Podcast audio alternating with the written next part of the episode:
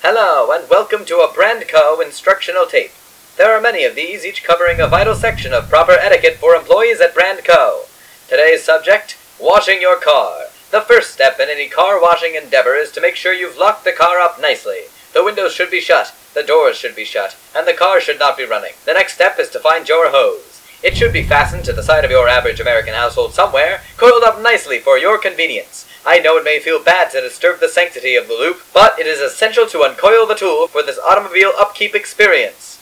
Now that you have everything ready, it's time to grab your car wash solution and turn on the hose. Watch that water go. Make sure to hose down the car first to get the overlying grime off. When all that's left is the tough stuff, you should get a sponge and the aforementioned soap and start to apply some elbow grease. Now your automobile device should be looking good as store bought. Good job.